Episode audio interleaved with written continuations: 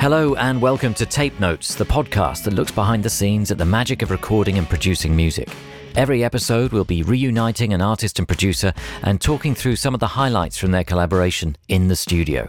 So join us as we lift the lid on the creative process and the inner workings of music production to see what lies beneath.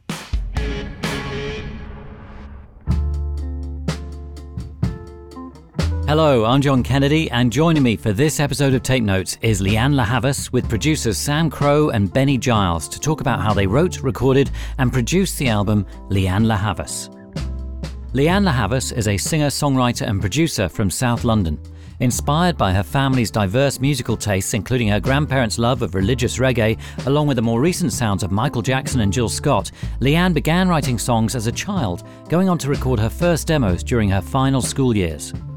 Having spent time working as a backing vocalist for artists such as Paloma Faith, as well as releasing her own music online, in 2010 she signed to Warner Records and released her debut EP, Lost and Found, the following year.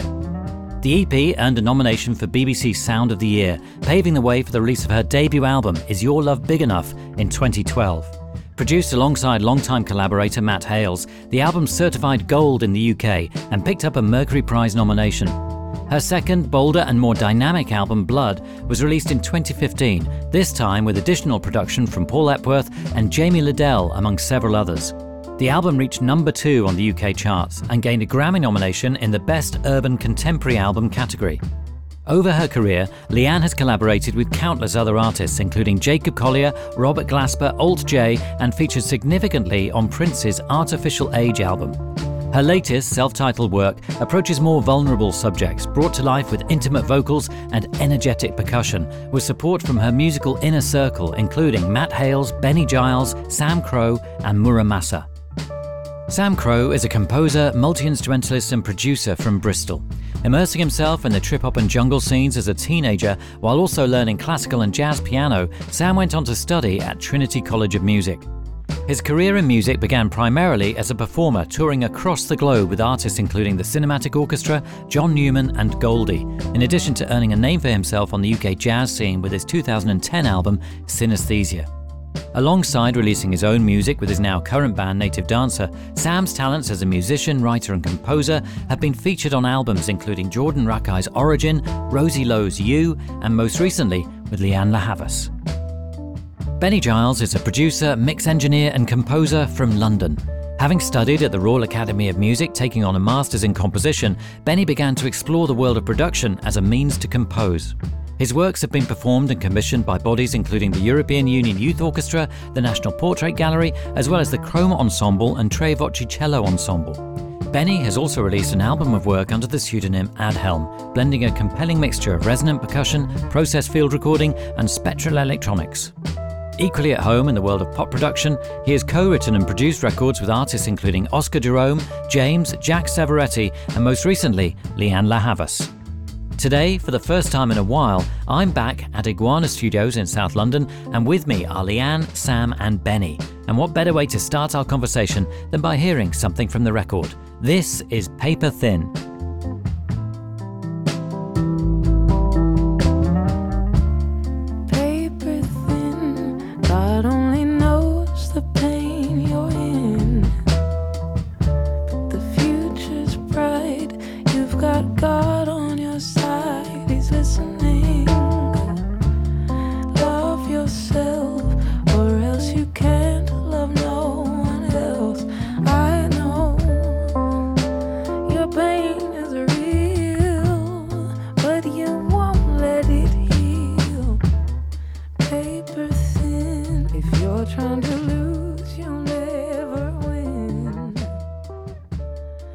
Paper Thin by Lianne La Havas from the Lianne La Havas album, and I'm very pleased to say that sat opposite me is the one and only Lianne La Havas. To her right is Sam Crowe, and to her left is Benny Giles, and these are three of the key people that worked on the Lianne La Havas album, and we're sat in one of the studios, one of the mini studios, I think, uh, that they worked in for the record. We're in Iguana Studios in Brixton. Hello. Hello. Hi. Hello. It's great to see you all. And this is a pretty special occasion, I think, because to have all three of you in the room at the same time is something that didn't actually happen in the creation of this album. No, did it not? Did we not do any sessions together with Benny? No. No. Well, then, And yet, when you look at the credits of the album, your all three names are pretty much on most of the tracks. So, I mean, obviously, Lianne's is on all I mean, but but it's uh, it's interesting that you can create such a fantastic record, um, be three key ingredients, but not necessarily ever get to meet. So you're having a special kind of initial union, or it's whatever the right well, phrase it's, is. It's kind of reminding me of the way we made the album, which was, I guess, I don't know if you agree, guys, but I sort of would go to each place and collaborate with each person and then bring what I had to each person to collaborate on after that. Mm. So this is the first time we've been like talking about the process all together. Yeah, which is great. Which makes this an extra special episode of Tape Notes. Yeah. And I mean, so is it five years in the making? This record? I would say from the beginning of the writing, yes, Hmm. Or at the point where I, uh, at the point where it was getting finished and everything, I'd say yeah, it was about four years. So 2016 to 2019, kind of writing it and making the thing, Yeah. and then the last track, Green Papaya, was finally finished in January this year. Right. So pretty yeah. recently. Mhm. So there's like a, a spurt at the end where suddenly. Yes. Is that when everything we together. finished the record? January. I think it was January or February.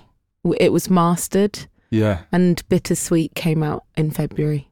But that one had been finished for some time. Mm. Right. And Bittersweet is the first song that we're going to talk about. Yeah. And it's also the opening song on the album. Is it the oldest song then? I think it is kinda. It's between that and Paper Thin at the oldest. Right.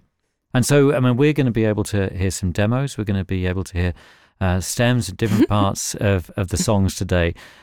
We're going to start with a demo of Bittersweet, I think, that Benny has Sure. on his My laptop. So, how did this song come about then, Lianne?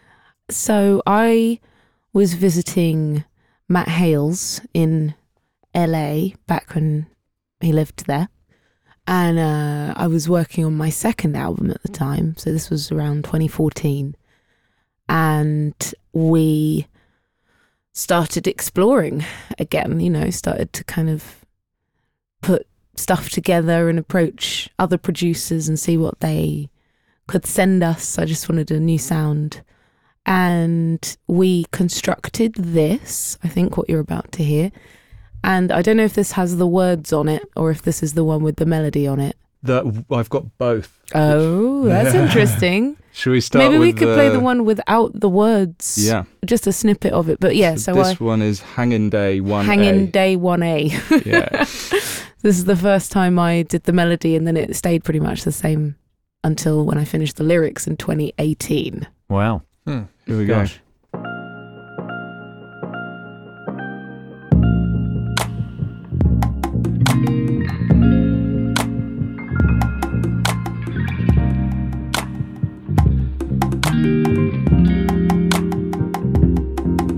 So, how did you create this? What's going on here?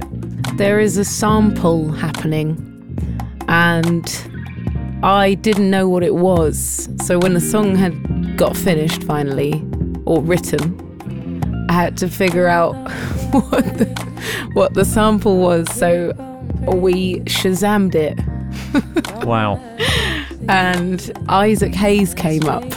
And funnily enough, I had been listening to that album that it's from. The song's called Your Love Is So Doggone Good. And uh, I'd been listening to that album with another collaborator, Nick Hakim. And he's actually got it like in his studio on the wall. So I was like, wow, this is meant So, to that, be. is that the Black Moses album? That- Yes, that's it. Yeah, yeah, yeah. Um, so that's what it was. And then I kind of resampled it so that the feel of it would sit more appropriately with how I wanted it to feel. Hmm. And then we made a new tempo. And then I took this to the studio in New York Yeah. Right. where we did an iteration of it live, which was the first one, which didn't quite make the cut, but it was interesting to see how it would come out. yeah. I just I believed in the song, but not quite the version of it. And so then I took it to Benny and my own band in London. And then we made the final version. Right. But of, of what we just were hearing, you were saying, Lianne, that uh, the original melody Mhm. um, was created that day, uh, thought of that yes, day, yes. thought up that day. Um, Mhm. And did we actually get to hear that? Oh, yeah. Uh, so we should hear that if that's possible. So is that on the Hanging Day version or is that on the second? That's the Hanging Day 1A. So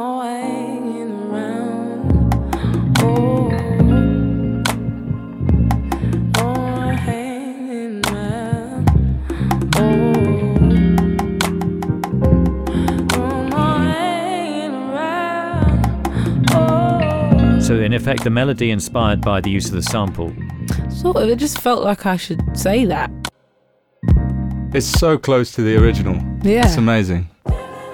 Like this, this just it is just that song. uh, felt like this is what it should be. I sort of sat back for a second. I remember I was in the studio. I was like, "Give me one sec, Matt," and I sort of went like this. And I was like, "Okay, cool. Let's try this." And then it was just.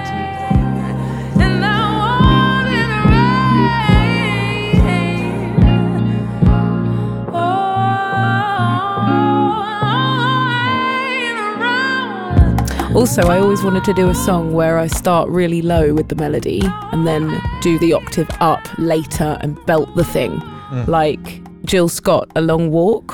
Mm. So this is my my one. Yeah, yeah. It's interesting that um, you know. So you'd been working with Nick Hakim and it, employing an aspect of that Isaac Hayes tune, and then you know that kind of stuck with you. You reused it in a different way Mm. for this, but then couldn't remember where you'd originally got it from and had to Shazam it. I mean, I, I, I love that. exactly. but I love the fact that it, that's a good illustration of of the way that samples take on their own life Mhm. once you take them out of the context that they originally appeared in, and a good example and a good illustration of the way that sampling can encourage creativity and lead to another kind of creativity. That you you kind of you sampled a bit, but it's become something else once you've sampled it. yeah. That's why I never, you know, you get some purists, don't you, who were like, "Oh, but it's a sample. Where's the creativity?" But I disagree with that. At the end of the day, it's still chords that you are manipulating to make a new song. So Mm. I think as long as it's not the exact same, Yeah. then that's a cover. So, Also, half of the art is actually finding the samples. Yeah. You're not just sort of taking things from Apple Loops. It's like actually listening Exactly. stuff and figuring out what to do with it. Yeah. Mhm. which is an interesting process. And then so you went to New York to record with Sam and other people to try and Mhm. work out a version, and then eventually ended up back in London yes. uh, working on a new version with your Yeah. current band at the time. So which direction should we go in now in terms of the evolution? Do we are we able to hear any I never of the New York heard stuff? what we did on that song actually, because No. that was top of the list of the things that we were going to do. Yeah. And what ended up getting It's kept was some yeah. other, other stuff, but I never, I it's a it's a real journey Yeah. this album because I I kept having ideas uh, how to complete it. So I knew I wanted to work with live musicians from the get go and there was a stroke of luck where we were just both going to be in New York. And there was a producer there who was co-producer on one of the songs Sour Flower. He's in New York and I wanted to work with him because I had worked with him on Green and Gold and we became the best of friends. So yeah, so we were just in New York, and I was like, let's just try the ones that are most finished, written wise, and let's just see. And I was working with the most incredible musicians. Do you want to say yeah, our so- buddies? yeah, so I had just come off tour with Mark Guiliana, who was the drummer on on that session, and then she asked me, did I think that Mark would be up for for Yeah. playing on the session? And I already know that Mark is like a massively Lianne fan, so I sort of whispered in his ear some sound check before a gig, and he was like, "Yep, I'm yeah, I'll, I'll. I'll definitely be up for that." And I think Burniss Travis, who played bass on that Yeah, session, was. Chris's. You and Chris. Yeah, him. a friend of mine in LA, I just said, Hey, yo, I'm going to New York. Help me. I need a bass player. And he was like, Oh, you must get Burniss. And I was like, Oh, I know Burniss because he's played with Robert Glasper. So we've seen each other around quite a lot. Um, so yeah, he also was up for it. So I was just, I felt like I had the dream team plus the producer I really wanted to work with. So it was all set. Yeah, that was a wonderful couple of days. Yeah. And so on the album, the one thing that results from that is Sour Flower. Yes. So we did a few things. We did Read My Mind, a version of. We did Bittersweet. And I guess we did like a lot of jamming that I need to get hold of, actually. But yeah, what we thought was going to be the one was Bittersweet. But in the end, it was Sour Flower. Yeah, And which it has was this just amazing bit of drumming on it. Yeah. uh, courtesy of Yeah. your friend Sam. Um, yeah, it's such a great track, great way to close the album. And, and for me, you know, this album has a kind of band feel. You know, it feels Mm. like you're all in, a, even though it's not made like this, but it feels like you're all in a place. Mm-hmm. And Lianne, as the artist, you're in a place, you know, Mhm. uh, emotionally, Mm-hmm. and and you just kind of lay it all down. Know, Yeah. that's the feeling as you listen to the album. It's a great album to listen to from start to finish. You know, and, Thank uh, you. and it's almost as if that drum part at the end is a kind of opening up the doors again and going out into the wider world. You know, that Yeah. kind of feeling of freedom. You know, that yeah. uh, you know, letting loose. You know, I don't know. Well, no, that was that was my intention. The, yeah, and there's this nice laugh at the end as well, saying that's it. Yeah. they wanted to cut it out. Oh, no, no, they wanted good. to shorten it. outrageous. And Who's we're, they? we're, we're not going to go into New that song in detail, Cats. but I know that um, Sam, you were telling me earlier that you kind of uh, beatboxed the drum beat for Sour Flower. Oh, you did. Yeah, do you remember, Lianne? Because we, did the demo. yeah, when we did the demo, I mean, the way me and Lianne sort of write together was is sort of both playing our instruments. I'm a piano player and keyboard player, and so we would write these instrumentals that were crafted sort of from start to finish as sort of finished instrumental pieces before a song went on them. And and actually, I've got, I mean, I'm looking at the folder of Lianne's songs here. Some of them are still um, Instrumental pieces. instrumental pieces, and I think could even stand alone on an instrumental record. And I like I Something I'd like to do Yeah. one day. I just I need to learn more scales. well it was a really it was a really fun that was just such a beautiful process because i love playing with guitarists because the voicings are always slightly different than you would do on piano and i think both of us fed off that you know shit her ears pricked up because i was sort of playing the same kind of harmony but different chord voicings on piano so it's we sort of made this instrumental piece probably to a tempo i think and Le- Yeah. Lianne had said she wanted to do something in five and then we sort of messed around with these different ways of doing five yeah then we just put down i sort of beatboxed a part Yeah.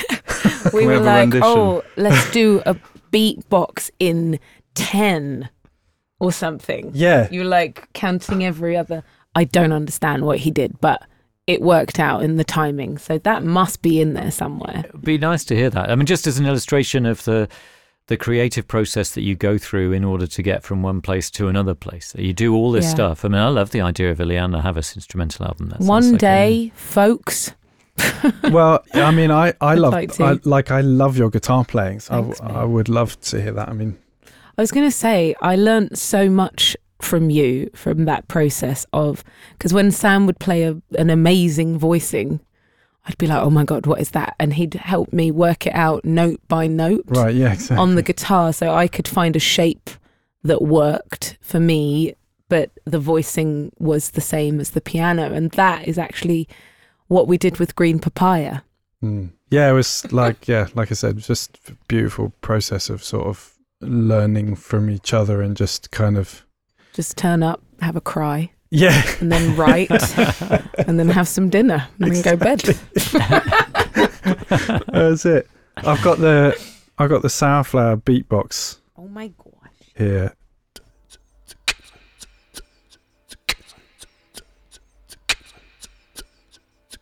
And then I think there's another part. Um, The claps. They end up on the end. oh right, and then there's also yeah, there was an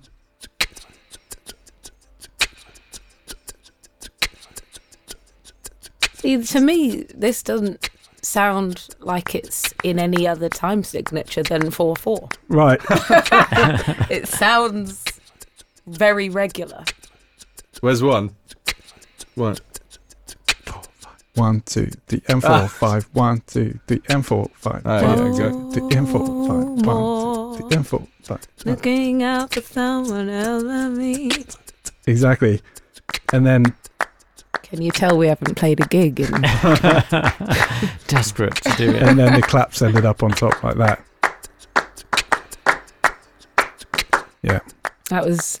I remember that day so well actually because I made some decisions. Let's say some personal decisions that were long overdue, and arrived at Sam's studio just kind of like so over it. Mm.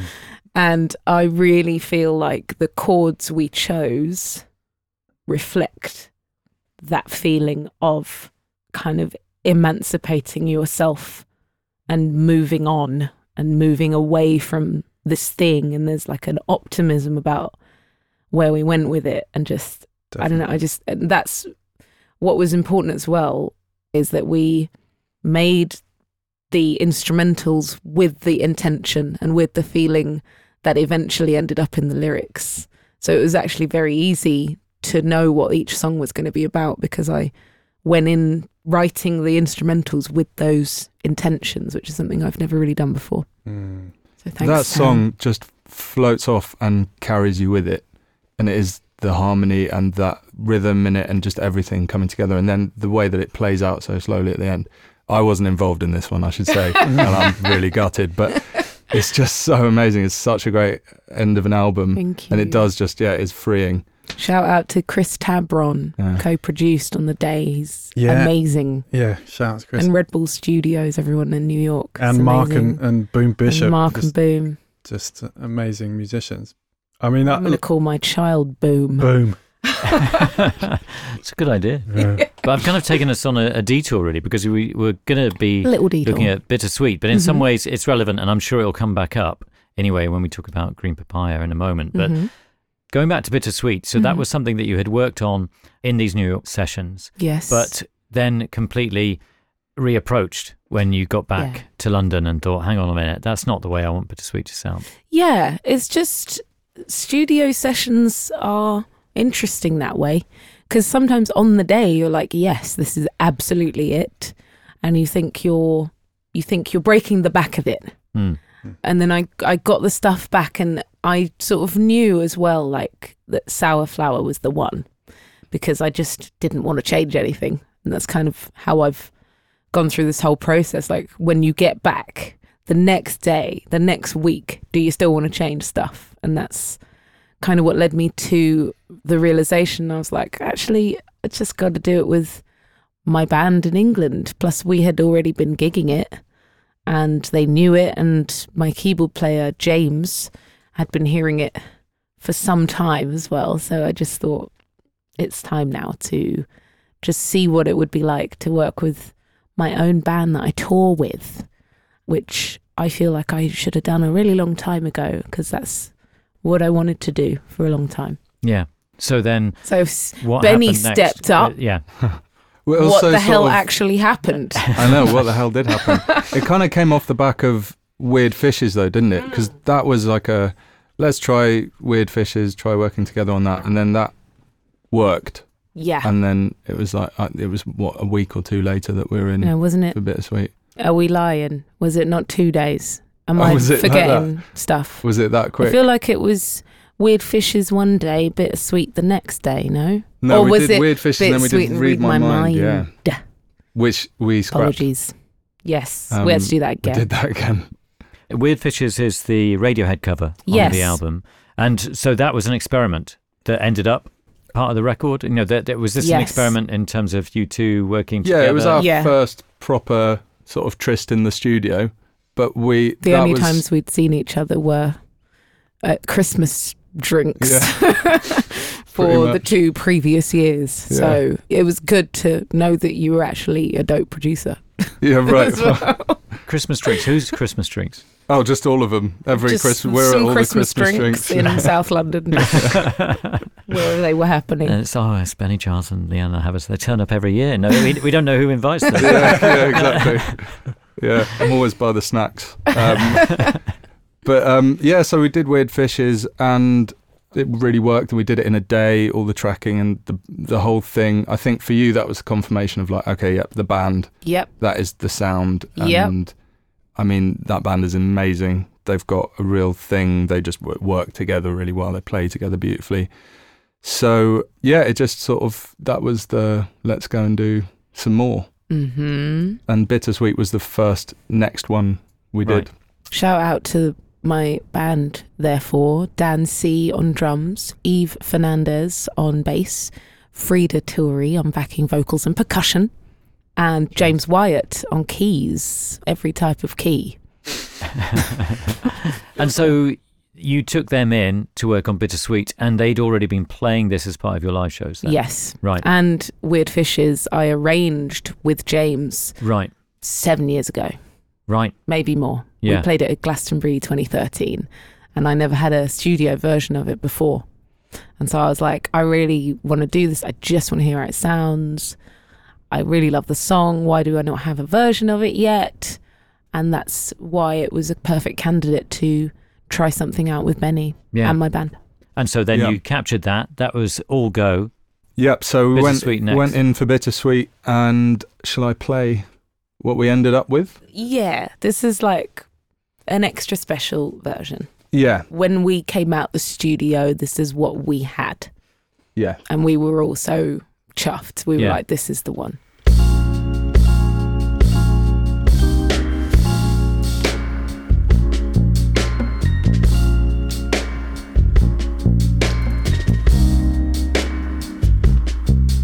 So who- who's doing what? Are you able to talk us through it as we hear it?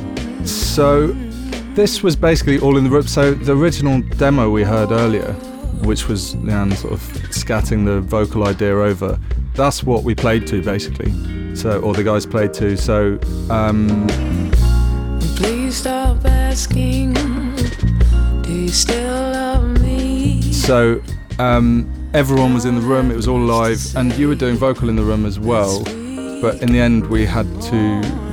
It you out turned out too that I had got the vocal on that day that I wrote the song in 2018. So I was like, let's just use that.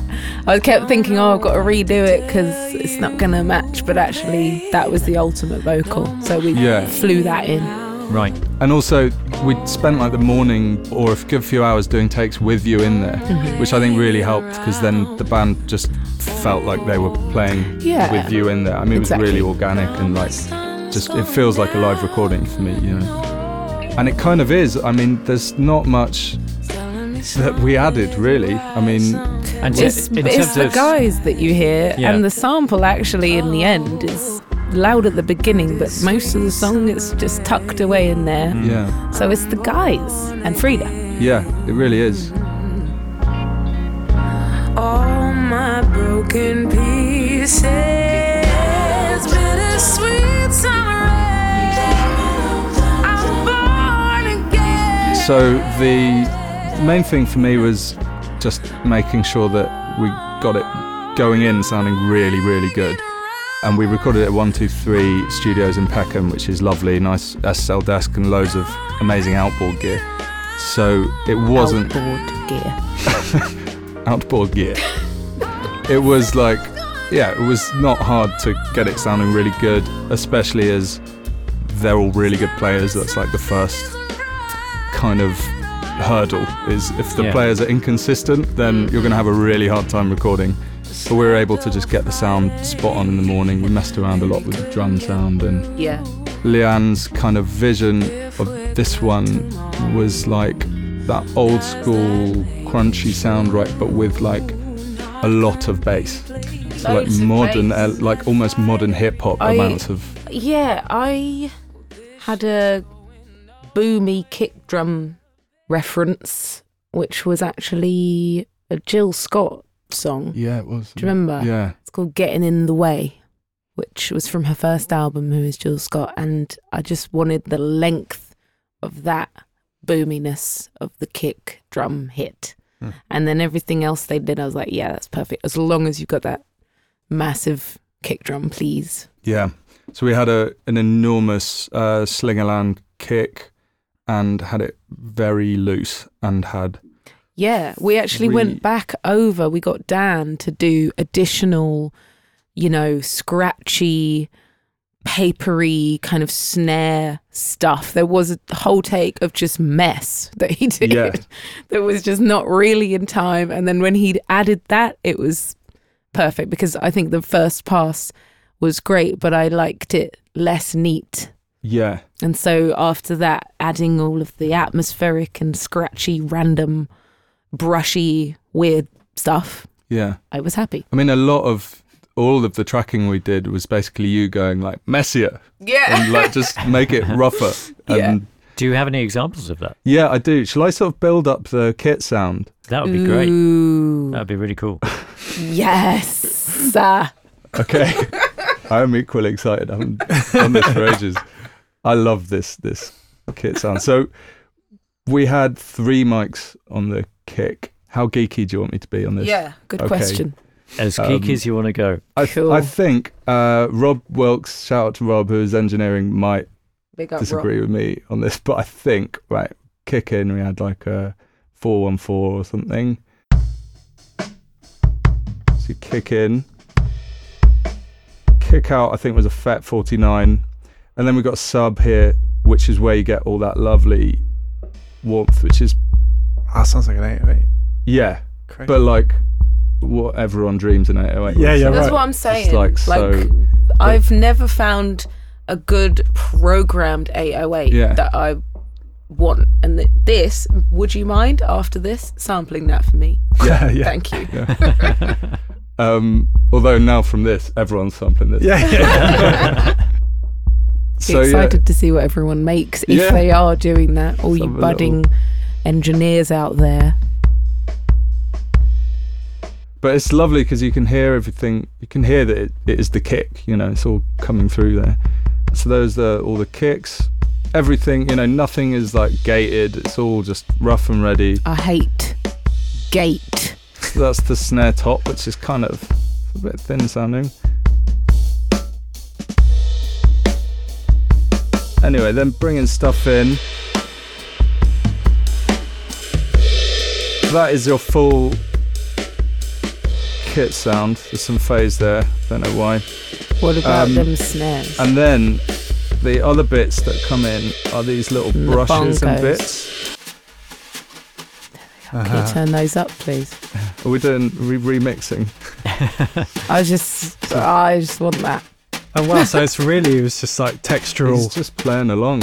Wow. But it really, um, like, just gave a kind of like there's this little, like little naughty Dan imp yeah, just, yeah, like, yeah. Honestly, shuffling yeah. around it. Just I was going to say, bounces like, honestly. Dan's one of the only drummers that I've worked with that I can say the weirdest of instructions and he knows exactly what I mean. Yeah.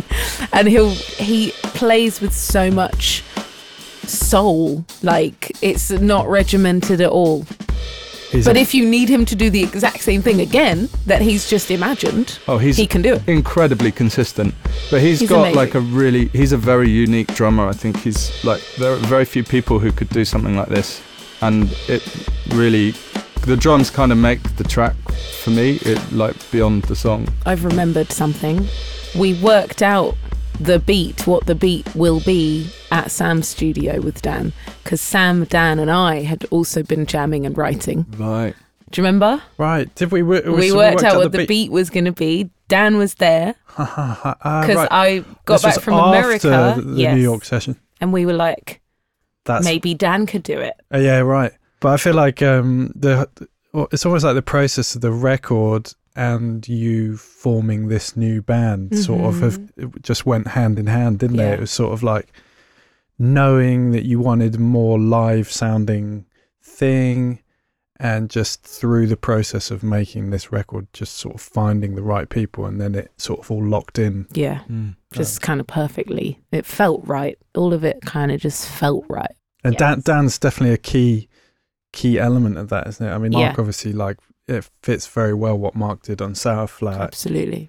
but yeah, Dan is there's a few different drummers, aren't there? Obviously on the record, but finding Dan and knowing that you wanted to work with him live, and then also knowing that in the studio he's just He like kills it. he's just incredible. He's There across is- everything except Sourflower now. yeah, Yeah. because I've worked with Dan with Dave Okumu and Dave calls him the Stodgemeister. so there's a like a long running thing with, with. Dave and like bread and pasta. it's just full stodge. But these are good things. It's a good. Th- it's just that um, we were talking about it before we started recording. Just the, the subtleties that go into someone's feel, hmm even in a sort of quite straightforward drum beat. You know, you put ten different drummers together playing the same beat, it's going to feel slightly different. Ten And- different ways. Yeah, and you can't really describe what it is. But it's not that common to have that like unique little thing because a lot of people can play a groove with the right feel and stuff, but it doesn't. You can hear Dan is playing on something a mile off. He's got real character, Absolutely. and like for this, where you really wanted that kind of that looseness and that Yeah. I mean, Stodge. he was re- that Yeah. stodge, that bread and pasta bake. He was he was like perfect for that, and it just feels great. Now, let's have a reprise of the drums while we work out what we're going to do with Bittersweet. You know, what do we need to hear next from So, Bittersweet in terms um, of its evolution and completion? so we bring in the percussion and everything, and then we're like, wow, this sounds great. And then we put the whole drum bus through this old spring chorus echo, and it just gives this amazing character, and it's loud in the track. So I'll find that for you. So that's the whole drum bus going through the chorus echo, what the 555 or whatever it is. And that is really loud in the track and it just adds a whole character to it. And actually, if you take it out of the track, it has quite a different sort of colour. This is with it out. It sounds kind of cleaner and tighter, and then you bring it back in. It's very subtle, but it's, it's just that really wonky old spring sound that I just think adds a beautiful colour to it, and it makes it sound kind of older than it is. Yeah. It's kind of classic. Yeah, Something about that sound is just like big room. Mm-hmm. yeah, because it kind of it's mono reverb as well, so it sits right down the middle of the track. this is important stuff. Oh, it's what I dream about. Mono reverb. Stick a BX20 on it. Yeah, be great. So maybe we'll we'll hear a burst of the finished version of Bittersweet, Yeah. and we can move on to the next song. Sure. Oh, right. Um, but it seems like you know after struggling to get it right, just you in know general, after that initial just inspiration. struggling in general. But after yeah. initial inspiration and feeling excited about that first session with Matt Hales and yeah. and that then it's like oh, where, but also it going? remember, And in between all of this Yeah. time, my second album got done, and this was omitted. right, And then I just I started the process, and I was like, I really still like that song. It could be something. Was I really this done think. for the second album? Really? Yes. right, so Wow. Yeah. really Wow, takes so it this was the Respect to you. first finished thing. I was like, I've got to do that song. I don't like waste. Right. if there's an idea that I just feel like is not right for something, it might be right for something else. So Yeah. well, respect for like sticking with it and knowing that something was there and yeah, it's like putting it in a Tupperware for Yeah. later. and then it becomes the calling card. It's like the opening track on the album, which is Yeah. a pretty important place. Exactly. No. Uh, play a bit more. Yeah.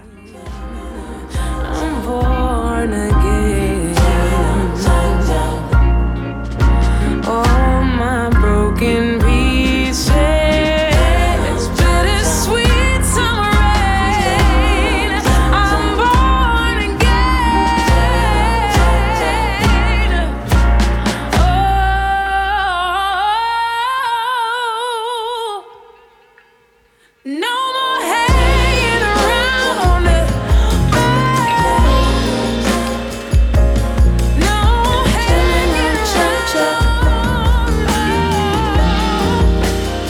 Those little cymbal bits that he's doing.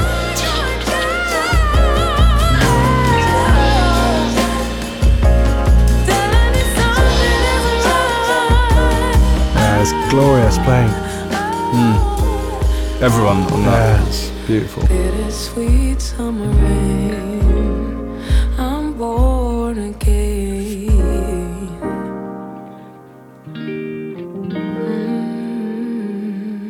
sounding so good. That is Bittersweet by Thank Lianne La Havas. And we're going to move on to Green Papaya. We're going to take a little break and we'll be back with more from Lianne. Got any biscuits? And friends.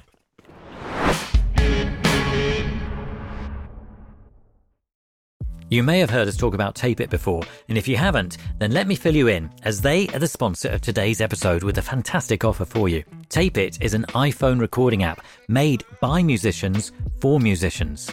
Many of our guests on Tape Notes, music industry friends, and listeners rely on voice notes to record their early ideas. People like the Lumineers, Ezra Collective, and Fred Again have all shared recordings with us made on voice notes. But what you wouldn't have heard are the long pauses where they're searching for those recordings. We wouldn't want to put you through that. As you can understand, organising and finding the right notes, let alone a specific part, can be a nightmare. Tape It solves all of that voice memo chaos with intuitive labeling features, including automatic instrument detection, markers, and collaborative mixtapes, meaning you can share band practices, organize set lists, and brainstorm ideas with co writers and band members. Plus, you can record straight from your lock screen and attach text and photo notes to each recording. One of our favourite features within Tape It Pro is that you can record in stereo using two microphones along with gentler dynamic compression to give a much more natural sound than any of the usual apps. It's a huge upgrade to the microphone and all round audio quality.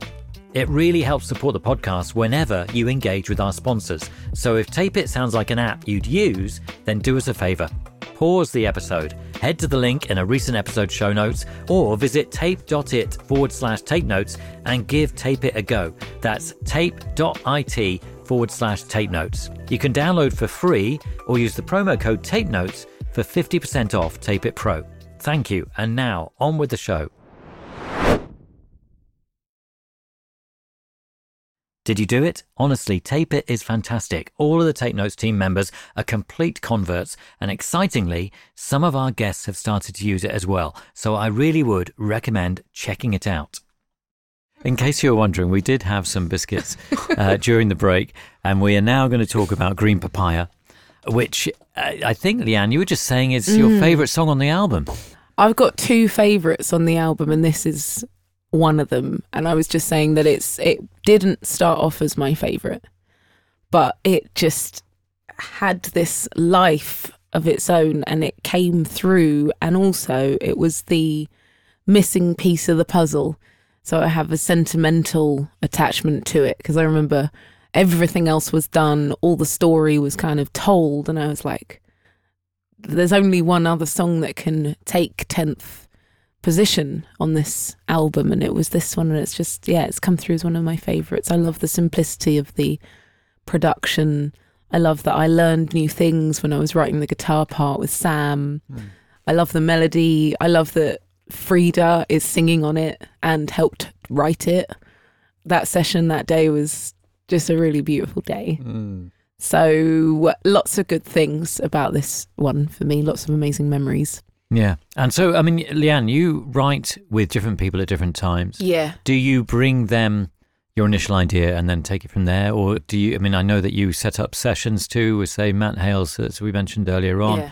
Or indeed, you were mentioned in passing by Dave from uh, Glass Animals I recently. love that. Hi, Dave. Sorry Um, I was late. Because you were a key inspiration for, 'Cause for the, the Dreamland album. Because while waiting for you to turn up to the session, um, he put down some ideas that led to a new record. exactly. um, did you So get a cut on lateness that then? isn't always bad. What did you say? I'm Did you get a cut on that because For your Oh, absence. for your contribution? I mean, But I um, think you got a claim there. so when you collaborate with other people, so with Green Papaya, it's co-written with Sam, but also Matt Hales, I think, is credited as yeah, one of the writers. just a tiny bit. Matt, at Yeah. the, he kind of helped to sort of click it into place. Ah, I Oh, right, guess. Yeah, yeah. But and, the and Frida, of course. yeah, but the the initial writing session was just me, Frida, and Sam. I think the initial one was me the and initial, you. yeah, we wrote the music We wrote in the that music, way, and then yeah, in that feeling way that Yeah. we described earlier. yeah, Then when it came to melody and lyrics, yeah. we did the session all together with Frida. right. And I just adore Frida as a person, as a soul, as a thinking woman. So it was really amazing to have her perspective lyrically, which is a part of myself that I don't really open up very often. I have only ever written lyrics either on my own or with Matt Hales. So it was very special to do that with Frida. Um, Have you got a feeling session? So that first session between the Yeah, two yeah. of you, Sam. Um, no, actually, because what if I remember correctly, it was the first time that we'd written anything together. It was the first time. Oh time. my we'd, god, it was the first ever time. it was the first time Oh we'd ever God. done any music together. I forgot this. Yeah. This is true. And yeah. I, I just remember it very strongly because I was sat at the piano and you were playing guitar, and that again, that was just without really planning it. That was sort of the became the foundation of how we've always approached writing together. Is Yeah. just both of us playing our first instruments, and it was very organic, kind of just improvised, Mhm. listening to each other, just Mhm. following, and I think we just landed on a thing quite quickly. It was really quick, I remember. Yeah. I knew you were going to come with the fire. You know, I knew your music and I had heard reports and I was like, I want to write with this man. Oh, bless you. And so on that day, all of my thoughts were confirmed. Yeah, well, same. I mean, I've you know, not to be all get so gushy, but I've been a fan of Lianne's for years and years, and it was um, symptomatic, I think, of the whole record, just very organic and very flowy. And I think that chord sequence just happened super quickly. Yeah. Something I find in a writing session that I think is hard to establish sometimes is trust. And I think when you have trust, you can quickly get to from get from A to B. Yeah. Yeah. So we were quite quickly able to identify what we liked and didn't like. And that became like a way that we worked. It's like, do we like this chord? Great. Do we not like that one? Cool. Scrap it. Let's move on. Yeah. Um, so I think that was pretty clear from early on. the thing that I know about Lianne is she, when she knows, she knows, and if You said that. if she's not into it, you just keep trying to find it. But as soon as you find it, it's like that's it. It's that, and then the decision is made, and you can move on. I love how you've said that because it is finding. It's not really making it up. Yeah. You're looking for something.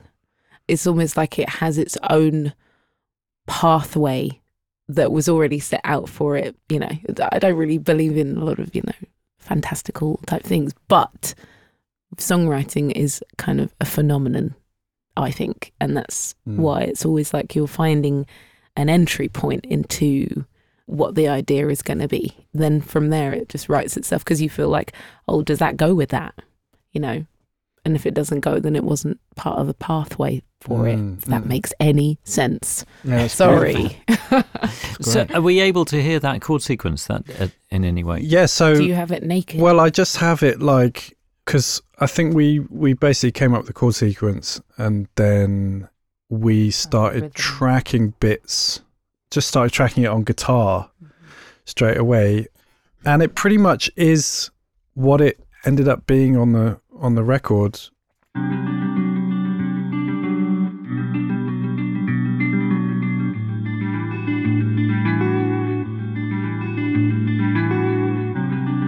Is that the Squier in my studio? Is yes. That, yeah, And that's the actual take, isn't it? that's the actual take. Yeah. From the first day, Yeah. Wow. first writing session And ever with Sam. Is that? Are you suggesting that's not Lianne's guitar that she's playing? There's a guitar that's in my studio. It's not actually mine. It's Alexis Nunez. Is it Alexis's? Yeah, who's the drummer in the Kooks, who I Right. shared my studio with for a long time. And it's a Squier Well, guitar. But that's an interesting thing that Lianne picked it up, not her own instrument. Obviously, the guitar is your instrument, but um, not that particular. Yeah, it's Yeah, not did my you come- usual. Did you come with a guitar to that 1st I'm session? not I feel like you did, and you just went, "Oh, look, that's that looks fun." And Maybe just I picked came that with up. the acoustic or something, and then Maybe, yeah. it turned out that I needed an electric that day. We did try to re-record again. You always try to re-record. Try to do it on my guitar, my hollow body, and it just sounded wrong. Mm. yeah. What was the amp? For That We just Uh, DI'd it, and yeah, it's just like there's so much noise on it. I like Yeah. a DI. Well, I'm gonna say. And I actually, again, to Lianne's credit, like all the way along, I was like, man, it's just so noisy. The guitar, there's so much buzz in the recording. We should redo this. And she was like, no, I love it. That's I love the it. thing. It's it's completely a part of it. Yeah. it's a learning process as well because we did find a way using technology. Matt Hales, he kind of came through with some kind of plug-in, so we were able to use that take and remove the noise from it. and I just didn't like it anymore. Mm-hmm. it, was wasn't totally good. different. It's like you had, I don't know, something had been removed from the thing that makes it nice. Yeah. So I'd love to hear it again. go from the maybe the middle so we can go to the chorus because I love the chords.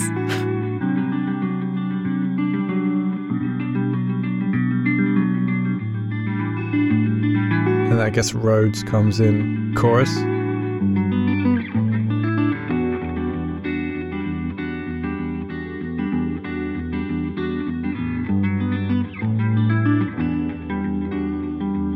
But this kind of conjures up this writing session, I think. You know, the idea of the two of you in a room together, just feeling your way for the first time and happening upon something immediately, which is great. You know, Yeah. that, that moment that you discover you have a chemistry that is Yeah. going to be positive and fruitful must be really exciting. You know. Absolutely, and you know it, it's kind of rare in a way. And I, again, I think the one of the things that I love about Lianne is there's no rules. It's very playful, very organic. There's no kind of like I said, I was pushing for sort of like re-recording the guitar because like recording instruments and producing and stuff, you're like, okay, we can do this better, but it has character, and I stand corrected because it, you know, it didn't need doing again because it's got so much soul in it and the noise adds to the soulfulness. And then also just the fact that you went for that guitar, Mhm. even though it wasn't the one. It's just this playfulness. And I remember that in New York as well. As like there was a talkback mic Oh yeah. in the control room, and she was like, "Oh, what does that sound like to record things on?" and Chris was like, "We got all these incredibly expensive mics." record on that. and you want to use the talkback mic, and actually, the did we do We did the the very end section of Sour Flower on it in the control room right? on that talkback thing. Yeah. Yeah, just not coming in with any sort of preconceived kind of ideas of how things should be done. Just like this would be fun. Let's try this. Or this is a Yeah. different way. You know, what what does that do? Yeah. It reminds me of what I was going to say earlier when I lost my train of thought. It was because you had asked, what do I bring to, you know, when I work with other people? Yeah. And often I start on my own and I'll, you know, something from a guitar playing sesh, sometimes with melodies and lyrics, sometimes absolutely nothing. And the way I work with Matt is usually I've got a little thing and I need help, or I've got nothing and we just have fun. And that is the way it works with Sam also. It's just like, I think when you're working with another instrumentalist who's playing a different instrument, or even if someone's playing guitar, it's just, it's like almost a waste if you bring them something when Hmm. you could just Right. make a whole, you Yeah. could find a pathway together. Yeah. So, yeah, that's how this happened. I also had never played this rhythm in my life before, never played with these kind of odd bar phrases and Mm. stuff, never played that chord before. So, it is, I wanted you to hear the discovery that I was making as well. So, I think it's Mm, symbolic that we left it the way that it was. yeah. Yeah. But then we got stuck, didn't we? Just it wouldn't finish itself. Yeah. The bloody middle eight. Yeah. And then Lianne brought Matt in, and that was actually the first time I've met Matt. And He just went, why don't you just do that? yeah, it And was then we're like, just oh, okay. very, like amazing sort of problem solving. But actually, that's sort of testament to like how sometimes you get too close to something, Yeah. um, and then some a fresh pair of ears comes in, yes. and then it's just like they've got no, you know, Prior relationship. no prior relationship Yeah. to it, and so he just came in and, and just very quickly was like, oh, why don't you do this? And we did that. So gangster. yeah, Rocked up. Just do that. with that sick we, we, full need, length we need to hear that then. Um, Yeah. Oh, and then we put the piano on it as Oh. well, the final version. Yeah, well, he. I think in that session he sat at the piano. I mean, I guess um, the way to hear that is with the master. Take me home,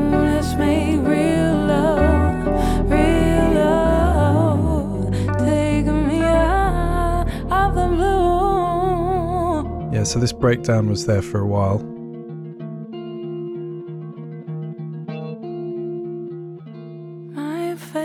It's really effective because you don't necessarily know that there's a key change happening. Mm. Yeah, it's exactly. not like, uh, but but it sort of does what it does really beautifully. Because we land really on natural. that kind of suspenseful, after the chorus, that like like oh a question chord, Exactly. then it's like we stay there.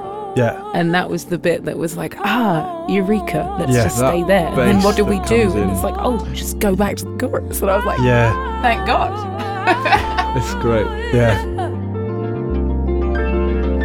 Mm, take me. What, that- what is the bass that the sub bass that you? That's I a- love how that creep just goes. "Ooh, Yeah, so that's a, a Moog Sub 37. And that was also one of the elements of the production that, um, you know, it's like quite sort of classic, in a way, singer songwritery, guitar picked thing and beautifully sung melody, putting a, uh, like a Moog bass that normally you'd associate with Mm. electronic music or Mm-hmm. putting that in this context also kind of adds different flavor uh, and i think that I was agree. We were listening to Joni Mitchell and Jaco right mm-hmm. at the time, That's and it. you played me for the first time Black Crow yeah from Hejira Wow, from yeah. Hejira. And incredible I was so inspired that like everything I think I did after that, every session I did, I was like, I just I don't want any drums, please. No drums. I just want bass and guitar, please. well w- and you tried drums didn't we you we did try drums on this. and i remember sort of at some point i was like i wonder if this does need drums and i think Yeah. you were pretty sort of We- certain that it didn't but you Yeah, because I couldn't imagine what they might be because the rhythm of it is actually, if you dissect it, it's kind of so up yeah that I thought drums might just make it really way too happy. yeah I, And then, should we hear some yeah, I let's mean, hear what happened. But to be fair, on the day when we did try the drums here at Iguana with Dan, he did find a really beautiful rhythm because it sort of went across the timing of the song. It sort of meandered in a Yeah. different way than you would expect. But in the end, sonically, for the album as well, I just didn't think it needed anything. Um, I just want to apologise for the mix. before I finish. S- Don't worry about it.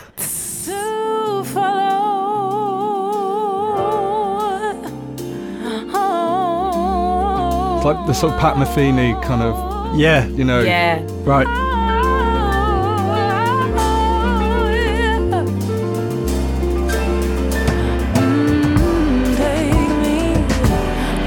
I mean, I kind of love it though. it's great. it's so good. this is what we'll do live. Yeah. Dan, you listening? Oh, there's hella backing vocals in this.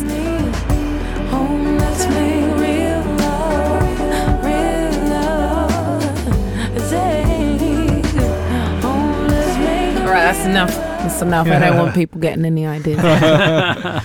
yeah. It does work though with that. I mean, it's interesting, isn't it? There are so many options, so many different directions you can take something in. But in terms of the balance on the album and everything, Yeah. it works really, really well. That's why I think for the album, Mm. because so many of the songs have drums on them, I just also I just like how vulnerable it sounds without drums too. But that's made me think like live, which is something also Joni did, Mm. is she got drums for Black Crow when they did the live album. right right But the Hejira version is no drums.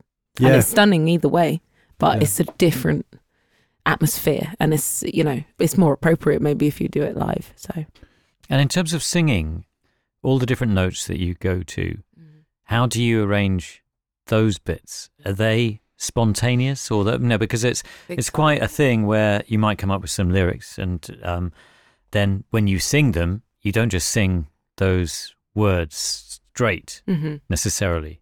You go all over the place, and, and Green Papaya is a good example of that. And Yeah. and when do you make the are those decisions about all those different places that you go to? Um, I mean, this also happened in kind of my favorite way of writing melodies, which is when you have the music and you know you love the chords and you know you love the rhythm, and that's all right. Just kind of feeling comfortable enough and relaxed enough, not comfortable, relaxed, to let your mind take you there while you sing. So it's like a stream of consciousness kind of thing that I do or have done. And that's the way I've got the most fulfillment out of my melody writing is when I'm just very chilled and the music is right, the levels are right, and I just do stuff. And then I was lucky enough to have Frida and Sam present when the melody itself was created for this in the verses. And it was, we were all able to be like, yeah, I think that's it. Like, mm. yeah. And then the chorus was again a process of discovery, just me and Frida just trying stuff. And then your ear pricks up at one bit and then you try another bit to match that. And then it just all eventually felt like a, flowing piece. So, yeah, but what happened with this one is did the kind of scratch vocals of just nonsense, no words. But we had a couple of lines and then we went away for a bit to finish the lyrics and the lyrics kind of took a bit of time to complete. We were doing it section by section weren't we? Because the verses are quite they're like made of four sections each so i'd sort of do a section and then come and record it with sam and then end up doing a whole nother vocal for the thing. So it flowed nicely. And then i recorded vocals with frida and benny over in that room behind you and I had basically a cold. I was getting really sick, and then I recorded it like with the last bit of energy I hmm. had. Then I was living with it, and I just was like, "Nah, I don't like it." I still love that like recording because we had such an amazing day, and there was just a really good vibe in the room, and it. I don't know. It felt like a real achievement when you got it yeah, because you weren't feeling good, and it, we it ended up wasn't with a bad vocal. I will No. say that. I don't think it was bad. It's just that when I was listening to myself, I could hear that it wasn't as effortless your- as I wanted it to be. yeah. it didn't sound as easy as I wanted it to sound. So, what happened was, truthfully, I had a break from drinking and smoking over Christmas, got myself right, got my health right, and came back after doing my colours session straight off the plane, went to Sam's studio. I was like, can we please record the vocals? My voice is better now Mm. and then it came literally full circle ended up doing the final vocals with sam and then i was like i just knew it was the one that day Yeah. it was the right amount of huskiness and free kind of sounding i found the way i wanted it to flow and i found the attitude i needed to have the intention of how the vocal wanted to be in their song so Mm. That, That's that was the the, end and that was january Yeah, that's sometimes the way because you just got to get it right. So you just got to keep going because there's so many things with the vocal. It just has to be right. You might be a bit ill. You could be a bit run down. Could have had too many sausages at breakfast. Whatever it is, can like kind of screw the whole thing, and it has to be mm-hmm. right. So But equally, sometimes that's also the thing that means that that's good. yeah, Like with Paper Thin, I was extremely tired and sad. And I was thinking, oh, I'm going to re record that at some point when I'm less sad and tired. But actually, because of the song, because of the nature of it, it wasn't right to re record it when I was happy. So that one is actually left the way it should, with that we originally did it. did you try re-recording it? You just knew. No, actually, no. I was gonna, and I sort of something was just like I don't really want to. Yeah, But it also, I, the more I listened to it, the more I couldn't imagine changing anything. yeah. So we're going to move on to another song in a moment, but before we do, is it possible to work our way through Green Papaya and see how it all came together? Yeah, sure. So I just mixed this. Um, obviously Sam did the bulk of the production, Sam and Lianne, but it's beautifully simple. There aren't many things going on in it really. The main thing, obviously, that drives it through is, is the guitar. So I'll drop into the verse here.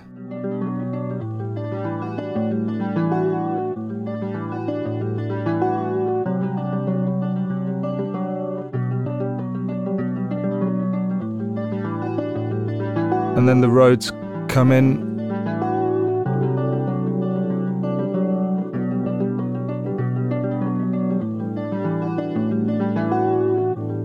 Were these done on the day of writing?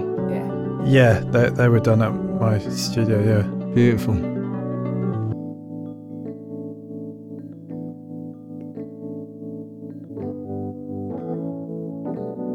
Oh, it's so sad. Mm. Love it. I should also say, in, in the mix, I didn't have to do anything really. So I just, If anything, I told you to just make it less bright. yeah, Just take down any brightness that exactly. you hear. Uh, and the Moog is in there, which is which is extraordinary. I love it. I often find this with bass. I don't know about you, but like that isn't how it sounds in the track. Do you know what I mean? Right. it sits quite differently, but it's a beautiful sound. Mm. In the track, Promise to be pure and true. it's just like a warm hug. Yes. You know. Yeah. So there, obviously the vocals. We will survive. Still got time. Can we hear the partner BVs and the lead soloed Yeah. when it gets to the chorus? Till we. Take me home. Let's make real love, real love. So that's you and Frida. Take me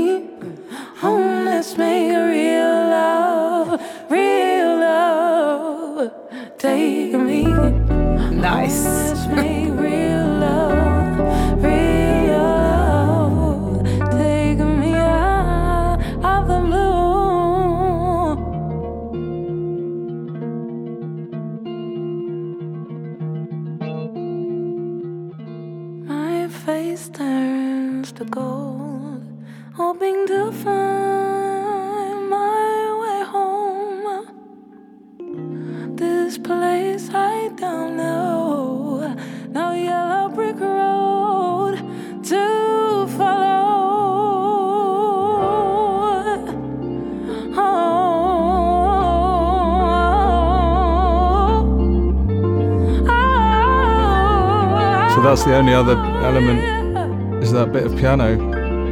And that's the only time you hear it too. Yeah. And then it goes away. Let's make real love, real love. Take me. And then there's a lot more BVs in that last chorus, which I'll just solo for you. Am I right? It's not actually. A, it's like the key changes in the breakdown, isn't it? And then it comes back to the original key. That's Exactly. that's what.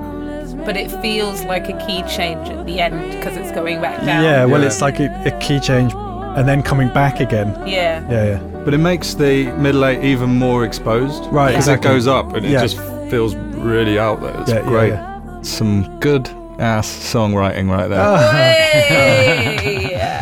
Hey! Thank you. Safe. And thanks for taking us through it in that way. That's great. I mean, I, I think it's a good illustration as well of the whole um, collaborative effort involved in making this album. In that the two of you, Sam and Lianne, working together, then Lianne and, and Benny working together with Frida, and, and then doing it with Dan, trying with the drums, and Yeah. going somewhere else, and then Mhm. and then No, Matt then- coming in as well. Yeah. Benny getting Yeah. it at the end to do the mixing, and uh, it's it's quite interesting having a, a little crew and team around My Julianne. It's pretty crucial. Family. Well, There's a basically, sort of- the whole album was just me like calling up friends to help me with a thing. I'm like, can you please help me with this thing? I think you might like it. And then it ending up being this whole entire journey. And again, that's like in that's in. You can feel that in the record. You know, all of that goes into the the music for sure. It's not just the nuts and bolts of production and songwriting. It's like Yeah. the feeling of like calling on the people that you love, having Yeah. special like times. you all and- helped me build a house. Right? Yeah. Yeah. and every room was decorated in a different way by each of you with your own personalities. Mm. But at the end of the day, it's my house. But yeah, it's like just all made with love. yeah. Fantastic. And um, we are going to take another break and we're going to talk about seven times in just a moment. And have more biscuits.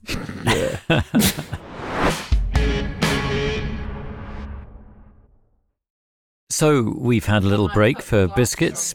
I didn't realise that biscuits were such an important part of the Lianne La Havas creative process. Sorry, but, we are British, so Yeah, it's good, isn't it? I mean, it's, very good that this- important that we have tea and biscuits. Very important, I agree. Um, but we're going to talk about seven times now. And you're going to play us the mastered version to start with, I think, Benny. Um, yeah. And then sure. we'll pick it all apart. Here we go. With a fine tooth afro comb.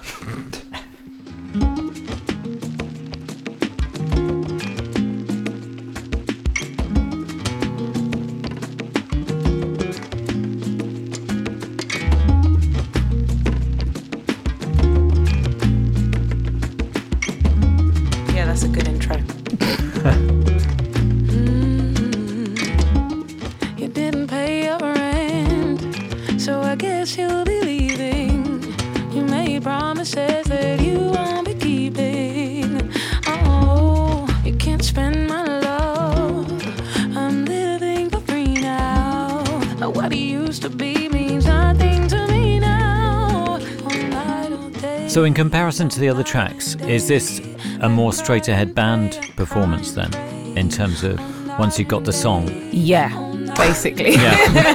this song is so straightforward in every way. Like, this was the only one that was written in a day or two from scratch.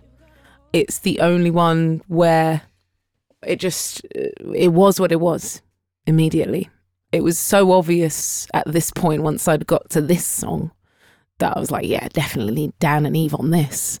So it was a case of just, you know, getting everyone together again for a second. This has no keys on it though. And I did all the vocals on the day that it was written. So there was no additional Right. on the vocals date. Right. needed. So Um, let's go back to the day it was written. Yes. Um, this is with Matt Hales again. with Matt Hales, Is we're in this the in- beautiful town of Bath. okay, we're so you're doing a drinking writing tea. session in Bath. We're writing in Bath in Real World Studios where we occupied the cottage, which is amazing. Um, lovely relaxation spot. And what we did is I would sleep downstairs.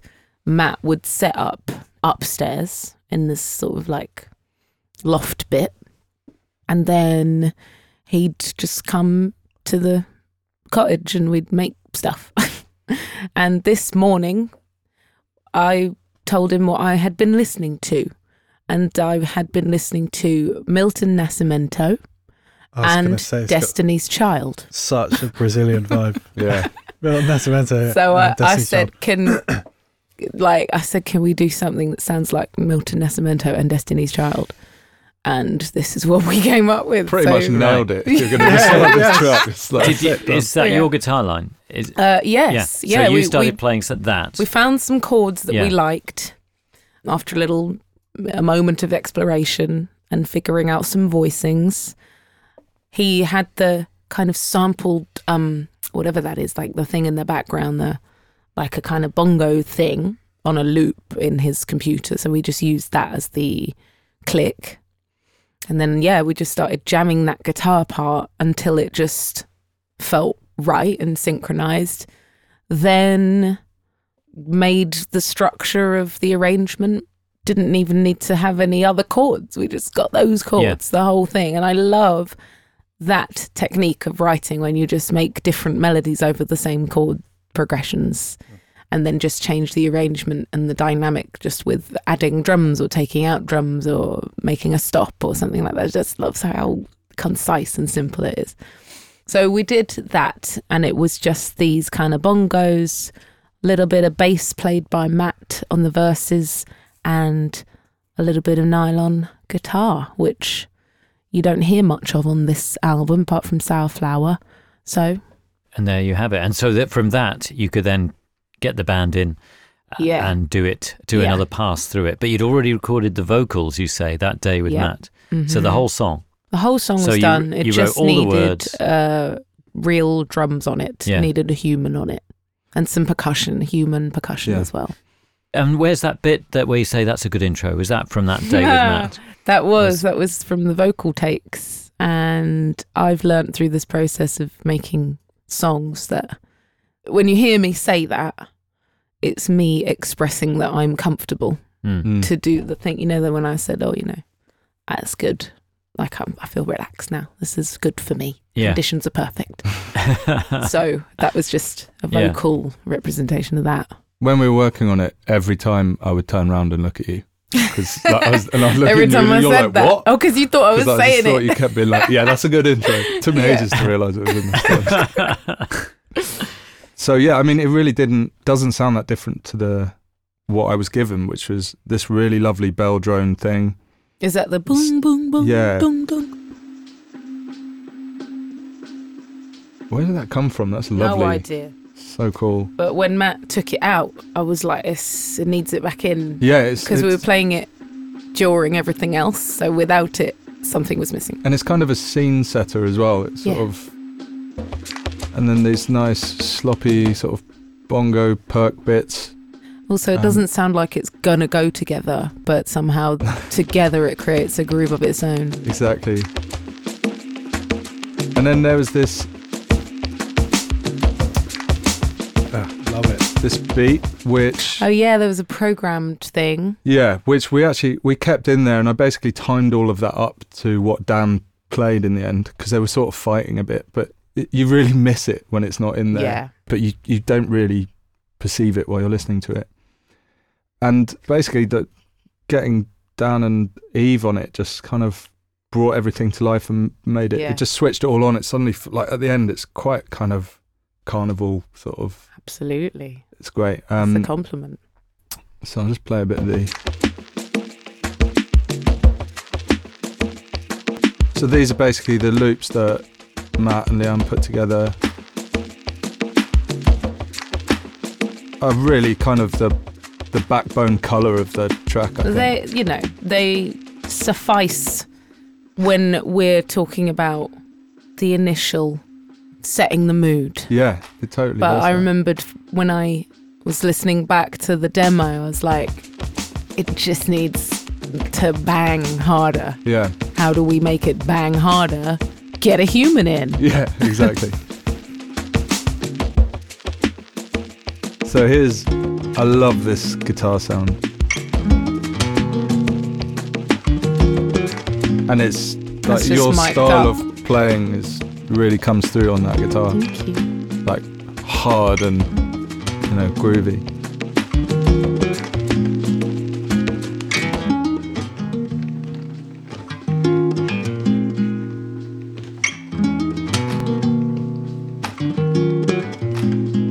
Some more nylon right out on the peripherals. Oh yeah, a little bit of electric there as well. Yeah. So I can solo that.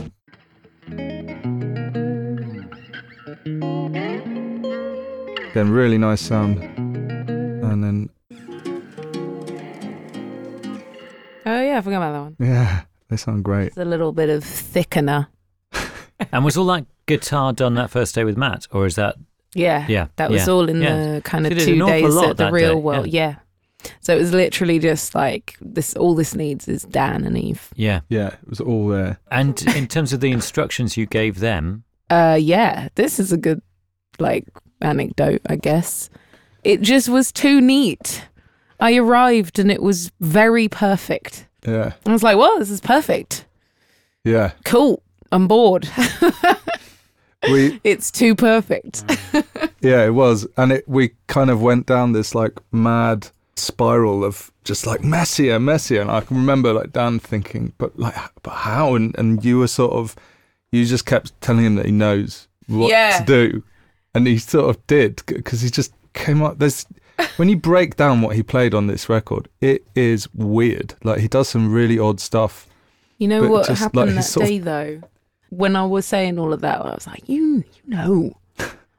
After we got it, Yeah, the beat and everything, and the relationship with what Eve was going to play. yeah, Dan said to me, "Now it sounds like you," yes, exactly. I remember that. and I was Yeah. like, "Oh, I could have cried." Yeah. because I did. I didn't know what I was Yeah, until this song kind of happened. yeah, That reminds me of um I just thought- just thought of this like I saw this interview with um Questlove talking about the D'Angelo uh, record Voodoo. Yeah, and he said that D'Angelo for months was saying further back, play further back. And it and it is it's an amazing interview. And Questlove just like saying like I just could I didn't understand like I couldn't. And eventually it sounds like the takes you hear on that Yeah. record are the result of months and months of him sort of just saying Yeah. you just need to further back play further Yeah. behind Yeah. the which is now like the backbone of Yeah. a lot of modern music. That's A- insane. absolutely Exactly. yeah that's the staple of the way people Yeah. But like, I love that D'Angelo was just trying to get his band into his brain, right into his world, and any further forward would have not been D'Angelo. right Mhm. Do you know Yeah. what I mean? Yeah, it's a very um, fearless sort of like you don't play drums to the sort of standard that Dan See plays, but it's this fearless sort of like you know drums, you know, and you know how you want it to feel. Yeah. So just to say say to somebody, yeah, great, but it's not quite it. yeah. And that's the thing is that we would never okay. have come up with that. Right. Like, and that's what I was trying to say earlier about you. You sort of you instinctively do things as whatever you do. You know, as a keys player for you, as a producer, or whatever. And it's the same for Dan. Like the stuff that you know is right to do, but what you're doing, Dan, is like pushing against that and Yeah. finding your the thing that you can hear within that. And It's so specific as well because it's hard to explain. Mm. And also, when you play with different drummers, like over the years when I've played with different drummers live and stuff, like everyone plays what they hear of my music ever so slightly differently. yeah, So course. it's so interesting to work with several drummers and hear each one's interpretation of what I just think is uh, one way, yeah, then it's actually four ways, you know, yeah, Or depending on ways. the person, or seven. Hey. so I think with this, like, it's just uh, it had to be Dan on that day and that time and this groove. Mm. yeah. So they're all listening to everything you've created so far and responding to that, but with the instruction, you know what. Yeah, well, they were setting up for some time before I Hmm. arrived, and then they had tried a few rounds of it, and you know, I was like, well, yeah, surely it's good, but I was unsure. And it was like a whole other process of discovery. I was like, why am I not quite satisfied by this very brilliant, perfect sounding thing? And it just was slightly, it was just not me. It's like my hair had been combed too much. I needed some atmosphere. What you call the, when I was little, and I tried to put my hair so it would paste down. By the end of the school day, you'd have all these little curls just around my forehead, and my friend calls that atmosphere.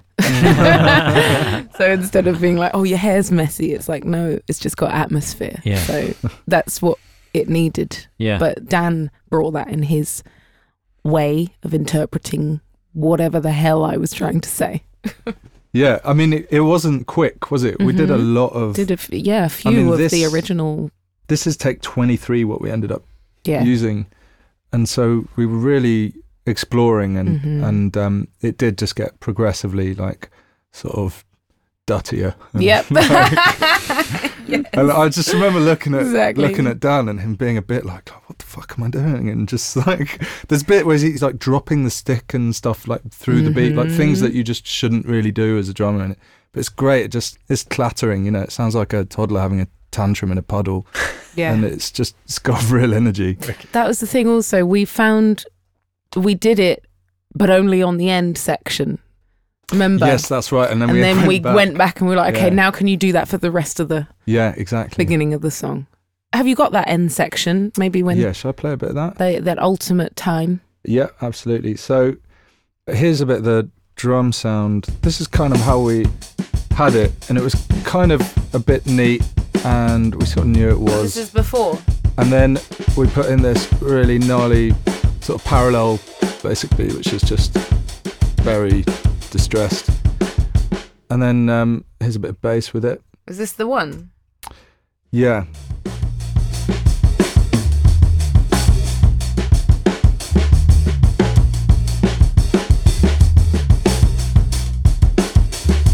This is not the same ever. The pattern.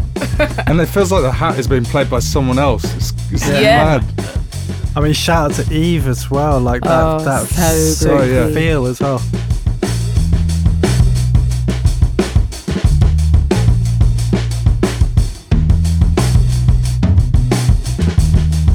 And then this bit. Oh, beautiful.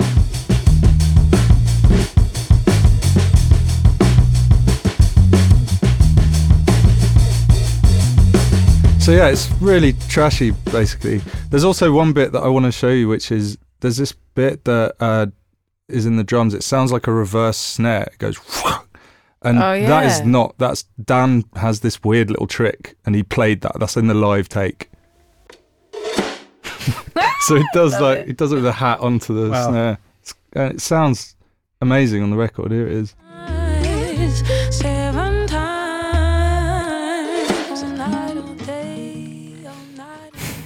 Probably a good time to talk about the flute solo. Oh hell's yeah! I mean that was amazing. That Was it your idea? I think it was No, it was impossible not to come to that idea. Yeah, Matt did like a sort of It's he cut up some weird solo. bits of flute, and so it was just always there. So I think it always just seemed inevitable Yeah. that it was going to happen, and it First was. ever flute solo, guys. On my, on my. I stuff. hope there will be more because Oh, I do too. So I who's like- flute. Who brought Gareth in? And did you know Gareth before? I mean You reckon? Gareth is like the the man as far as I'm concerned. He's- 100%. Shout out to Gareth Lockrane. yeah, he's On flute. incredible. And so we, he came in and he was like, ah, you know, just give me. A, he hadn't heard the track, and he was like, just give me a couple of goes. Perfect. And it was, we were just laughing. We were just sat in the control room, Every just take laughing. was at it. great. Yeah, and he was like, oh, sorry about that. You know, let's, uh, give me another go. And Lianne was like, I think we got it. What the fuck are we doing? Let's send him Yeah. home.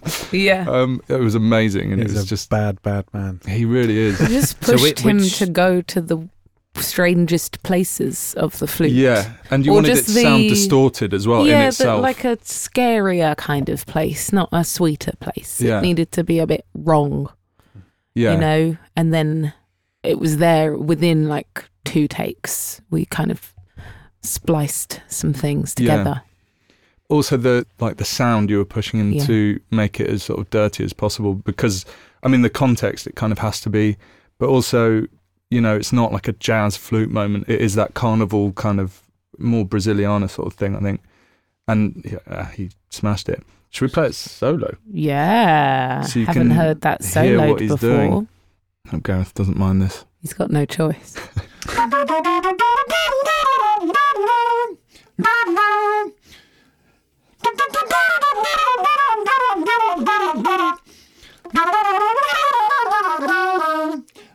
He's singing it. He's Yeah. literally that's how he got that sort of distorted. How distorted does thing. he do that? That run that he does. I couldn't even do that. Sam, would you please like to have a go? singing? Wow.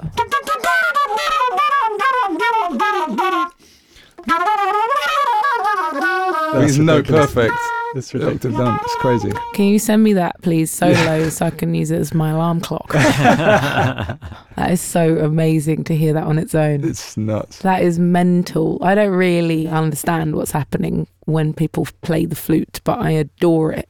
Hmm. It's one of my favorite instruments, and I've always wanted to learn. But like, that's something divine. He's one in a million, that guy for sure. Mhm. Yeah. Like, I don't, I've never heard anybody. Uh, Kids, learn more flute, okay? Also- Everyone out there, it's not all just about guitar and Well, piano. exactly, yeah. Learn the flipping flute.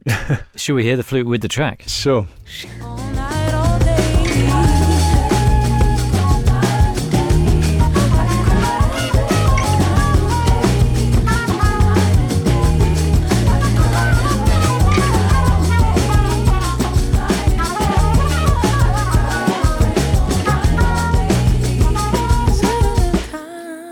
mean, you, you wouldn't have had a chance to, to play this song with him yet. No, Presumably. not this. No, No, not this year.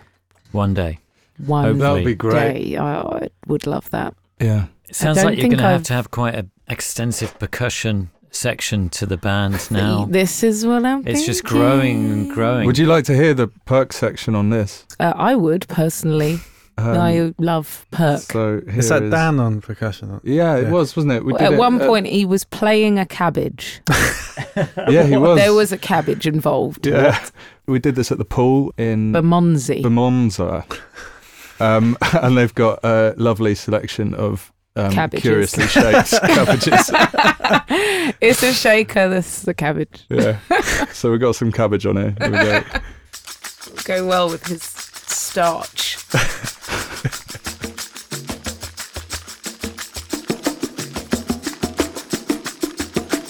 Dan smashed the Yeah. bongos, didn't he? This always happens in the in these episodes. You you isolate the different elements. I'm thinking that, that just sounds great on its own. Yeah, yeah. I just want to hear ten minutes. I know. I don't want to get influenced. That's a big old party. Oh my with god, the I bell drum do well. need a percussion section. Yeah. I You know, every percussionist is now listening to Stevie this. Wonder's got, like just the best guys, and he's got like he's got every section of everything, and then all the percussion guys are just We were actually going to get Wild. a percussionist on for this. Do you remember? And then Yeah. we just we were Dan like, just- oh, Dan can do it. He's amazing. So, I think yeah, in a live scenario, I'd like to hear more people, mm. more ruckus. yeah. We can make it just more chaotic. One Just day. bring a bag of percussion and throw them out to the audience. Oh, that's a great idea. Yeah. That's a great idea. Can we cut it out though? I don't want the other um, bands to hear. So I mean that you know, all those different elements are so fantastic, aren't they? And to, Thanks, John. Yeah, but they are. It's just a fact. I mean, and and and uh, what I love also is that how much you all revel in in all those different elements and how you enjoy each performer's skill and talent and what it's they such bring. an amazing thing to do. Like making a record is, especially when you get to do it like this with amazing players.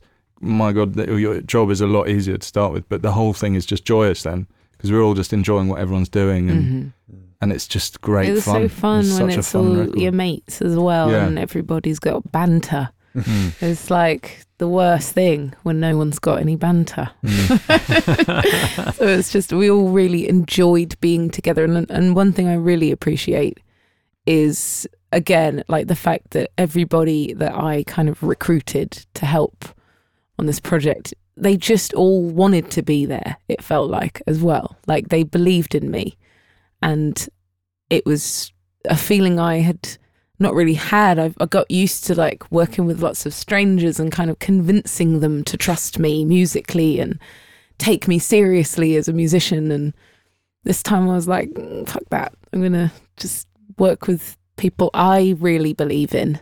And it just turned out that they saw what I was trying to do and, you know, they just helped me do it. And the album came out way more than I ever imagined. yeah. So, And is that why it's called Lianne La Havas? yes. Because it's exactly the why. essence of you. Yes.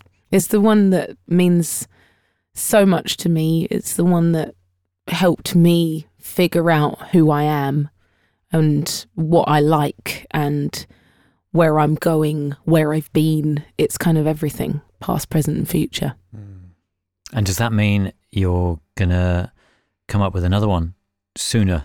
I hope will? so. Yes. I mean, This one. one of the kind of positives to take from this year is that I've learned to to value my time and my process and my creative I can't think of the word like you know but just the creativeness in me that I know is there which doesn't always come out when you want it to you know but I guess having so much kind of solitude this year has meant that I can kind of hear my thoughts a bit sooner than I would have done maybe if I was on tour. Because you're you're being creative on tour, but in a very different way. So it's been nice to kind of, you know, listen to my thoughts again in a kind of introvert way in order to make stuff sooner, basically, and for it not to feel like there's any deadline, you know, like not feel forced, but I just really want to and I can hear it there again. So it's okay. Yeah, fantastic. we are going to let you go, but before we do, Biscuits. um, no, I'm just kidding. I'm just kidding. you, you got to answer a couple more questions before Yeah, you get to fine. chow down on more biscuits. Fire away. Um, we have a couple of repeat questions. One of them is a is a kind of piece of kit or a piece of equipment that you're particularly excited by right now, or that was a particularly fundamental part of of this record that you worked on, Mhm. or something that you can't ever do without. And if it ticks any of those boxes, you know, let's I hear mean, about it. there's probably a couple of things. Uh, immediately, what sprung to mind is not necessarily a piece of kit, but it's a chorus, the sound of chorus. Like on Green Papaya, we used a plug-in, but um, I just am obsessed with chorus. I think it's extremely underrated sound. I think there's so many ways to make it feel really contemporary and relevant. Love chorus, so I got myself a little chorus pedal, and now it comes with me everywhere I go. And I was going to say my nylon guitar is kind of a surprise star of the show. I always thought I was an electric girl. Turns out I'm classical. so, yeah, I would encourage any curious guitar players to get into it. It just feels beautiful. It sounds beautiful. It's a really a joyous instrument to get to know the nylon string guitar. So yeah, Yeah, interesting. And Sam, do you have any particular kit as a producer or as a musician? Um, well, I, ears. I mean, I've collected a bunch of keyboard instruments over the years. I'm sort of really, really fortunate to have some amazing stuff. But we were talking before, like the keyboard sound in the chorus of is it Read my mind. Read My Mind? Yeah, is this yeah, what is that thing? it's this little Yamaha Reface keyboard, which is a lot cheaper and smaller and lo-fi than all the sort of posh analog synths and And more reliable. for more reliable, yeah. I had it with me because I was playing it on Mark's tour, and I had it with me for the session in, in New York. And it just Fits every your- time it, it fits in your backpack, and it's got soul. Like there aren't a lot of it sort of new instruments that come out that've really got like character, and that little guy just everything. Uh, you know, if I get stuck, I pull it out and dial sounding with that, and it's just like it's so cool, isn't it? It's so inspiring. Yeah, It's like you never think a sound. I never think an electronic thing is going to make me feel a certain way. yeah. When as soon as I heard that, I was like, oh my god. Yeah, super cool, and it's got no no like presets, so you have to sort of make the sound like, and it's all up on top with the sliders and and stuff, so you can just get stuck in straight away. I mean, I sound like I'm plugging uh, Yamaha's. Oh, I Yeah, love well, it. they- they hey did actually- Yamaha, They did. what's popping? Yeah, they did give me that actually for Call me. for Mark's tour to play, but it, I love Yeah. that thing. So And it's still manufactured now. You can buy it. yeah, it's wicked. It's, it's called the Yamaha Reface CS. It's the little white one. Fantastic. And Benny, you- Um, I kind of. The X20. I'm obviously. 200. I've got. Yeah. How do you know? Know, I don't That's my car. Um, no, I mean I'm. uh, You know, I've got a gear problem like everyone else. Not like equipment. it's, just- it's the music industry. Come on. Um, I love gear. Let's leave it at that. I think it's fair to say we all love Yeah. gear. Yeah. I mean, I, I sort of, I, I like to kind of try to keep changing it up so that I don't get too stuck. It's like with plugins, especially, you sort of get used to your thing and you keep going. So I kind of like to explore and keep trying new stuff out. Um, I think that's a good way to, to work. But actually, there's a mic that I used on all of the drums on this record, which is a very shit, broken old Audio Technica, I think from the 70s or something. And I put it down by the pedal on all the tracks, and it's just, it sounds amazing. It's, it's broken, um, but it's just got an amazing sound. so that comes with me absolutely everywhere. I think I've got it in my bag um, and Today. in my baggie. You never know. You never know. Well, if you need some shit vocals, I'm your man. and you would use that mic for anything then. So you, you would use it for the drum kit, but you might use it for vocals as well. yeah, or- or- yeah, absolutely. I mean, Yeah. I think the whole thing of like really expensive vintage beautiful mics is all very well, but like a lot of the time, what I'm trying to do is like undermine the kind of beauty of something because it's really easy to capture something perfectly, but it can be quo. without character. So the more sort of most producers, I think, will agree with this. The more character things you've got the better place you are to come up with something that sounds a bit different. And so, yeah, Mm. lots of shit things. Great. well, that kind of ties in a little bit with the other question that we always ask people, which is about advice, because that is kind of advice in a some, way. Yeah. Um, well, we wondered whether you might have advice for other people, you know, or you've received advice that you'd like to share further. Well, um, I feel like uh, I learn a lot every time I make music collaboratively, and I learned so much making this record. And I think one of the main things I said it before, but it's just sort of not not having any rules that you necessarily stick to, hmm and it's a testament to just like being a better person because if you're open-minded the possibilities are limitless and there's a weird drive it sort of ties into what we were just saying about gear there's like a weird drive towards some kind of idea of perfection in production in in making music and actually like it's better when it's not quote unquote it's more perfect when it's imperfect if that makes sense That's Mm. called wabi sabi. Mm. Whoa. It's a Japanese concept of perfectly imperfect. Yeah. Ah. Beauty and imperfection. Exactly. Yeah. ugly beauty as Thelonious Monk called Yeah. it. Exactly. There you go. yeah So that's my whole concept for this album. Yeah. Like it was wrong and right. It was right because some of it's wrong. yeah well But that's why it's you. That's Yeah. wrong in the right way. well, it's wrong in the you way. You know, so like Yeah. everything is.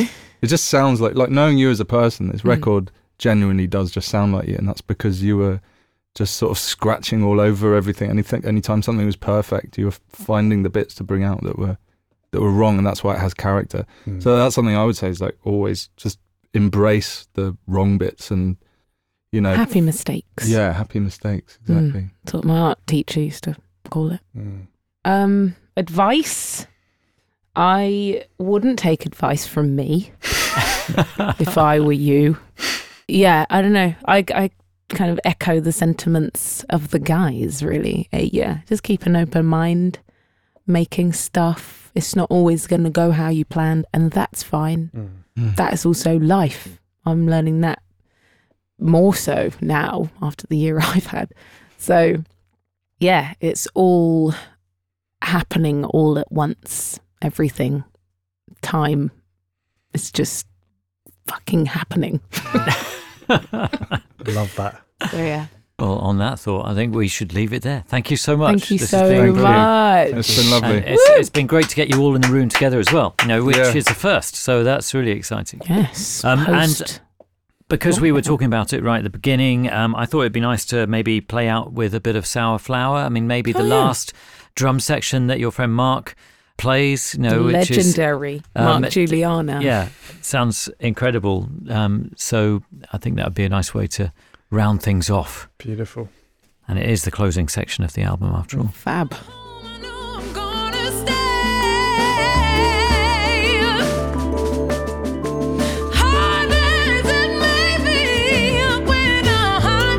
Thank you for listening. We hope you enjoyed the episode. If you have a moment, do tell your friends and leave us a review. It all really helps. Thanks to those of you who have already donated to the show. I'm just one part of the team that brings you tape notes. It relies on your support. If you'd like to donate, please head to our website.